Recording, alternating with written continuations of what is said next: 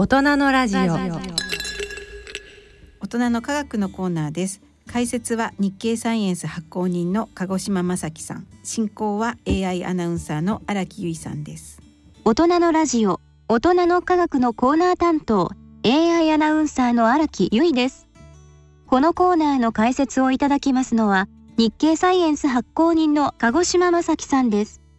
鹿児島さんよろしくお願いしますはい、よろしくお願いします。さて現在発売されている日経サイエンスの3月号では新型コロナウイルス感染症の特集を組んで大きく取り上げていますね国内は感染が止まらず緊急事態宣言が再び出され誰もが大きな不安を抱いていますが今回の特集はどんな内容ですか？はい、えー日経サイエンスの3月号はですね、えー、COVID-19 重症化の謎と題した特集を組みまして、えー新型コロナウイルス感染症を大きく取り上げてですね、まあ、感染して重症化する場合の謎えー一体どのようなメカニズムで重症化するのか、えー最新の研究成果をまとめました、えー専門家だけでなくですね一般の方にも役立つ情報を紹介しています。であのそもそも足元の感染状況を見ますとですね、えー感染者の数が増え続けているわけですね、えー気道に感染する病気というのはですね特に冬に蔓延しやすいので、えーこの冬の流行がかねて、まあ、警戒されていたんですけれども、えー実際に北半球が、冬を迎えた今ですね、えー新型コロナ感染症というのはですねかつてない勢いで、まあ、猛威を振るっている状況です。感染は加速度的に拡大してまして、世界の感染者は1億人を超えました、昨年2020年の10月に、えー4000万人になった時にはですね1000万人増えるのに1ヶ月かかっていたんですけれども、現在は15日程度しかかかっていません、死者の数は累計200万人を超えて1日約1万5000人程度の割で、増えています。で、えー日本ですけれども、えー昨年2020年8月に、えー流行の第2波が収まった後ですね、えー1日の新たな感染者の数はおおむね、えー1000人以下だったわけですね。ところがこれが11月になりますと、えーまず北海道で、えー札幌を中心に感染者が増え始めて、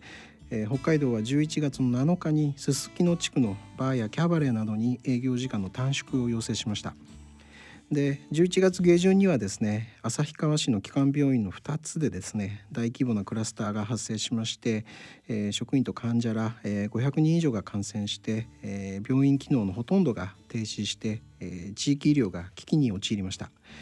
えーでその頃からですね、えー今度は関西の大阪府でもですね感染が拡大して、えー11月の8日にはですね、えー重症病棟の使用率が、えー警戒水準の7割を超えました。で大阪府がですね、えー臨時で設置した、えー重症患者用の医療施設大阪コロナ重症センターはですね、えー看護師が不足して稼働できず、え北海道と大阪はですね、えそれぞれ自衛隊から、まあえ看護官の派遣を受けまして、え綱渡りで医療体制を維持したのは、まあ、ご存知の通りです。でこうした医療機関の逼迫というのは、えー加速度的に深刻さを増しています。えー昨年の第1波の際にはですね、えー軽症な患者さんも、えー入院させて経過を見ましたが、えー今回は重症化リスクの高い人だけに限りました。えー入院は長引きがちで、えー高齢者の患者だとしばしば介護も必要になるわけですね。えー救命救急施設のベッドが、えー新型コロナの感染症の患者で塞がってしまって、えーその他の病気であるとか怪我であっても新規患者の搬送先がなかなか見つからなくてですね、え治療が遅れるケースも出ています。えこうした状況の中でですね、え東京では昨年の大み大晦日12月31日にですねそれまでの数を一気に500人近く上回る、えー1337人のですね新たな感染者が報告されました。東京都の小池知事はですね、神奈川埼玉千葉の、県知事とともにですね、国に緊急事態宣言の発出を要請してそれまでの慎重姿勢だった、まあ、菅首相もですね1月の8日に1都3県に対する緊急事態宣言に踏み切ったわけですね。ただ経済への影響を考慮して、え1回目の、宣言よりもですね自粛要請は限定的なのはご存知の通りです。えー新型コロナ対策の分科会によりますとですね感染者が、えー、最も多いのは20代で、えー、軽症者がほとんどでしたけれども、えー、家庭の中で年齢の高い世代に広がって、えー、重症患者が出ています。えー、政府は会食の機会を減らすことに焦点を絞って、まあ、飲食店の時短営業や夜間の外出の自粛を、えー、呼びかけたわけですね緊急事態宣言が出された頃から東京都では感染者数の報告が激増しましたね。はい、えー、新規感染者はですね1月の7日から3日間連続で2000人を上回り、えー、入院患者数は第1波を超えました。えー、病床の空きは乏しくて、えー、調整を、まあ、担っている保健所も手が回らなくて、えー、入院先だとか療養先が決まらない待機患者がですね増え続けました、えー、検査の陽性率は徐々に高まってですね14%を超えてですね、えー、感染者をまあ把握しきれていない恐れが出てきたわけですね。えー、感染者の増加に保健所の対応が追いつかなくて東京とそれから神奈川千葉埼玉はですね1月の10日、えー、感染者の感染経路だとかそれから濃厚接触者を、まあ、調べる積極的疫学調査ですね、えー、これについては今後、えー、高齢者が多い施設などに絞って実施することを国に要請しました。えー、日本はこの、えー、積極的疫学調査、えー、この調査によりまして、え、クラスターを発見して、え、濃厚接触者を隔離することによって、まあ、社会活動を維持しつつ感染を制御してきたわけですけれども、えー対量えー、対応力の限界に、まあ、達したわけですね。えー、クラスターの追跡ができなければ、えー、社会全体の行動制限によって、まあ、人と人との接触を減らす以外にですね感染者を減らす手立てはなくなるわけです。一方で海外では感染力が強いウイルスが出現したと言われていますね。はい、えー、イギリスで、えー、遺伝子の一部分がですね変異して、えー、感染効率が高くなったとみられる変異株が広がっていることが判明しました。えー、イギリスのジョンソン首相はですね再びイングランド全土を封鎖しましたけれども、えー、拡大は止まらなくてですね、えー、ロンドンのカーン市長はですね1月の8日にですね、えー、感染は制御不能で、えー、病院が対応できない恐れがあるとして、まあ、重大インシデントを宣言したわけです。この重大インシデントですけれども通常はですね、まあ、重大な事故であるとかテロ攻撃の際に言い出される宣言です。で、えー、世界の感染者の、まあ、4分の1が集中しているアメリカなんですけれども、えー、昨年の11月初めから、えー、新規の感染者が急増しまして、えー、11月末の感謝祭それから12月末のホリデーシーズンの後にですねさらに増えました。で、えー、イギリスで見つかった変異株がですね少なくとも8つの州で確認されて、えー、今後拡大する恐れが指摘されています。えー、医療体制の、えー、逼迫もまあ深刻で、えー、全米で13万人以上が入院しています、えー、カリフォルニア州はですね、えー、医療資源の節約のために救命の見込みのない患者の搬送はしないとの通達を出したということです。さらにワクチンの接種が始まりましたね。はいえー、欧米各国はですね、えー、ワクチンの迅速な接種による感染拡大の阻止に、まあ、期待をかけているわけです、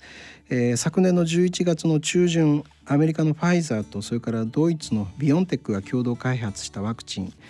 それからアメリカのモデルナが開発したワクチンについてですね、それぞれ、第3層試験で95%の有効率を確認したという結果が発表されました。えー、これはですね、えー、ワクチンを接種した人は感染した時に発病するリスクが95%減るということを意味します。えー、イギリスとアメリカの医薬品審査当局はですね、えー、それぞれ最速で審査を進めまして、えー、昨年の12月の初旬に、まあ、緊急の使用許可を出しまして、えー、医療関係者を中心にですね接種を始めました。えー、こうしたワクチンはですねウイルスが感染する時に細胞に結合する、えー、スパイクタンパク質のですね記憶を持ちまして、えー、感染した時にウイルスを迅速に排除して、まあ、発病を防ぐというものです。であのイギリスで見つかった変異ウイルスはですねスパイクタンパク質に変異がありますが、えー、初期の、え、実験結果からはですね、えー、ワクチンの効果は維持されることが示唆されているそうです。えー、スパイクタンパク質に変異があるウイルスはですねイギリスのほかですね南アフリカ共和国それからブラジルでもですねそれぞれ別の系統が見つかりました、えー、新型コロナウイルスはですね2週間に1延期の割ですね、えー、変異が起きています、え今後もですね免疫から逃れるような変異が起きる可能性があると専門家は考えています。感染した人の症状は無症状の場合もあれば重症になる場合もあり人によって大きく違いますねはい、えー、新型コロナ感染症へのですね対策が難しいのは、えー、症状の出方というものがですね人によって大きく異なることなんですね。えー、普通の風邪のような状態が1週間ほど続いた後にですね大抵はそのまままあ警戒していくんですけれども一部の人はですね悪化して、えー、呼吸困難に陥ります。えー、高齢者であるとかそれから持病を持つ人のリスクが高いことはよく知られていますけれどもなぜ一部の人だけが重症化するのかという疑問が湧きわくですね。でこの重症化の謎を突き止めるのにはですね、えー、主に2つのアプローチがあると考えられています。まず1つはですね、えー、重症化した患者の血液を調べて、えー、体の中で何が起きているのかを探るというアプローチです。えー、アメリカのエール大学の岩崎明子教授らによる研究に、などからですね、えー、新型コロナ感染症の患者の重症化っていうものは、え軽症の時の症状が強くなることではなくて、えそれまでとは違う免疫系の混乱が起きるんだっていうことが分かってきました。えそれからもう一つのアプローチは、え重症化した患者のゲノムをですね、え網羅的に調べまして共通する特徴これを洗い出すアプローチです。えイギリスのエディンバラ大学を中心とする国際教、え研究チームはですね、え12月にですねこの方法で重症化因子の候補を見つけました、え集中治療室 ICU で治療を受けたイギリスの患者2244人のゲノムをですね、え解析しまして一般の人のゲノムと比較をして重症化した人ではですね8つの遺伝子に高い確率で変異が生じているということを突き止めたわけです。でこの8つの遺伝子なんですけれどもその中にはですね感染の初期に体内で分泌され、えー、免疫系に異常を伝える1型インターフェロンの働きに関わるタンパク質であるとか、えー、それからマクロファージなどの免疫細胞これが集まってくることに関係するタンパク質の遺伝子が含まれていました。えー、重症化した人ではですね通常よりも1型インターフェロンの働きに関わるタンパク質が減ったりあるいは増えたりする傾向があるということが分かってきたそうです。で個々の遺伝子変異による重症化リスクの上昇はですね高くても2倍程度で、まあ、予後の予測にはあまり役に立たないそうなんですけれども、えー、こうした遺伝子はですねいずれも免疫とそれから炎症に関わるもので重症化のメカニズムを解明するヒントになりました。他に重症化に関係していそうな要因はありますか？はい、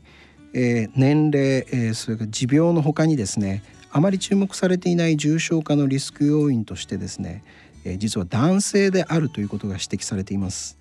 えー、重症化リスクの男女差はですね地域であるとかそれから人種に関係なく見られるんですけれども、えー、中国の CDC 中国疾病対策予防センターがですね、えー、昨年の2月に実施した感染者約4万5千人の調査ではですねえー、感染者の数に占める死亡者の割合というのが男性では2.8倍なのに対してですね女性では1.7倍だったということです。それからアメリカの CADC 疾病対策センターの発表によりますと、えー、これまでに亡くなった約31万人のうち54%が男性でした。えー、日本の統計でも男性の死者は女性の1.5倍に上ります。それからイギリスのロンドン大学ユニバーシティカレッジなどの研究チームはですね昨年12月、えー、約50カ国で発表された90の報告をもとにですね性別による重症化やそれから死亡のリスクの違いを報告しました。えー、それによりますとですね男性は女性に比べて重症化して ICU に入るリスクが約3倍高く、えー、死亡する確率も約1.4倍高かったということです。でこれはですねえー、男性の方が女性よりもウイルスに感染する機会が多いためかというとそういうことではないです。えー、感染者は男女半々でした。えー、男女の死者数の差は社会環境の違いではなくてですね新型コロナ感染症に対する体の応答の違いによって生じていると見られます。え、実は新型コロナ感染症に限らずですねほとんどの感染症で、えー、男性の方が死亡リスクが高いそうです。えー、2002年から2003年に SARS、え、いわゆる重症急性呼吸器症候群ですけれどもこれが、えー、流行した香港ではですね、えー、男性の死亡リスクというのは女性の1.62倍でした。えー、それからサウジアラビアで MERS、えー、こちらは中東呼吸器症候群ですけれども、えー、これがサウジアラビアで、え、流行した時も、え、女性の致死率が23%だったのに対しまして男性は52%に達したそうです。それから C 型肝炎ウイルスであるとかエイズウイルスこういったものでも男性の方が検出される量が多いことが知られています男性が女性よりも死亡リスクが高いのは一体なぜでしょうか？はいこうした差が生じる最大の理由はですね免疫の違いだというふうに考えられてるんですね。えー、一言で言えばですね女性の方が免疫応答が活発だということだそうです。例えばですねえー、細胞の中に侵入してきた外来の RNA を検知する TLR7 という受容体タンパク質というのがあるんですけれども、えー、女性の方が多く作られる傾向があるんだそうです。え、それから感染細胞を殺すキラキラー T 細胞であるとか、え、病原体に対抗する抗体を作る B 細胞の働きも、え、男性より女性の方が、え、高いんだそうです。アメリカのですねエール大学の高橋武弘研究員らはですね、えー、新型コロナ感染症の患者の免疫応答が性別によってどのように異なるかということを分析しました。えー、男女それぞれですね、えー、およそ50人から採血しまして、えー、免疫細胞の種類と数それから免疫細胞がやり取りするサイトカイン情報伝達物質ですね、えー、それの量などを調べた結果ですね、えー、男性では病原体を食べる好中球を引き寄せるインターロイキン8というサイトカインがですね多いことが分かりました。えー、また、えー、好中球を呼び集める単球の量も多かったそうです。えー、この好中球や単球はですね感染が起きた時に最初に反応する、えー、自然免疫を担う細胞なんですね。新型コロナ感染症の重症患者に好中球が多く見られることはですね早い段階から指摘されていまして、えー、死亡した患者の肺からですね大量の好中球が見つかったとの報告もあります。従いまして自然免疫の過度な働きが重症化に関わる可能性があります。えー、単球であるとかそれからインターロイキン8の増加というのは男性が重症化しやすい理由の、まあ、一つかもしれないというふうに専門家は考えています。それからですね感染から時間が経つと自然免疫だけでなくてですねキラー T 細胞だとか B 細胞といったリンパ球が主力を担う獲得免疫が働き始めます。でこの獲得免疫とですねそれから、えー、自然免疫のバランスはうまく保たれている必要があるんですけれども一般的にリンパ球の活性はですね高齢になるほど下がります。えー、これが高齢者が感染症にかかると重症化しやすい原因の一つというふうに見られています。で、えー、高齢とそれから男性女性の違い性差というのはですね別々の問題ではどうもないようなんですね。アメリカのジャクソン研究所などがですねパンデミックの前に発表した、えー、論文によりますとですね、え、年齢が高くなるにつれて獲得免疫の活性が弱くなって、え、自然免疫が優勢になるんだけれども、え、男性はこの傾向が女性に比べて顕著なんだそうです。一方でですね新型コロナ感染症の患者に関するエール大学の高橋研究員らの分析ではですね男性はキラー T 細胞の活性が落ちるほど重症化しやすくて、えー、女性は自然免疫に関わるサイトカインの生産量が多いほど悪化しやすかったということです。えー、非常に難しいですけれども、えー、この2つを考え合わせますと、えー、男性は年齢とともに獲得免疫が低下して、えー、重症化のリスクが上昇するけれど女性は低下の度合いが小さいのでそこまで影響を受けず、えー、自然免疫の活性化が抑えられないほど、えー、強くなって、えー、初めて重症化する、えー、といった、えー、構図が考えられるようです。えー、高橋研究員はですねもともと存在する男女の免疫応答の差が、えー、新型コロナ感染症では増幅して見えている可能性があるというふうに、えー、指摘しています。で、えー、重症化の本体がですね、まあ、次第に明らかになってくるにつれてですね、えー、それに対処する方法も、まあ、向上してきました。えー、悪化の兆候をつかむ指標が、えー、提唱され、えー、重症時の炎症を抑えるステロイド薬も使われるようになりました、えー、第1波の流行に比べてですね昨年夏の第2波ではですねほぼ全ての年代で、えー、致死率が下がってですね、えー、救命の可能性は格段に高まりましたしかしですね感染者が増加して医療機関の対応能力を上回ってしまえばですねそもそも医療にアクセスできない人が増えるわけですね。自分自身やそれから家族が感染した時に最善の医療を受けられるかどうかっていうのは、え、本当に私たち一人一人の行動を変えることによって、え、まあ感染者をどれだけ減らせるかにかかっているというふうに言えると思います。感染予防に努めなければならないわけですが、一刻も早く安全なワクチンの接種を始めてほしいですね。また、重症者を確実に救命できる治療方法も実現してほしいですね。さて、次の2月25日発売の日経サイエンス4月号ではどのような特集を予定していますか？はい、えー、宇宙の加速膨張をもたらす暗黒エネルギーとですねえそれから古代の遺骨から、え病原体の DNA を、まあ、採取して分析する感染症の研究などの特集を予定しています、えそれから引き続き新型コロナを取り上げる予定です。鹿児島さん今日はどうもありがとうございました。はいどうもありがとうございました。大人のラジオ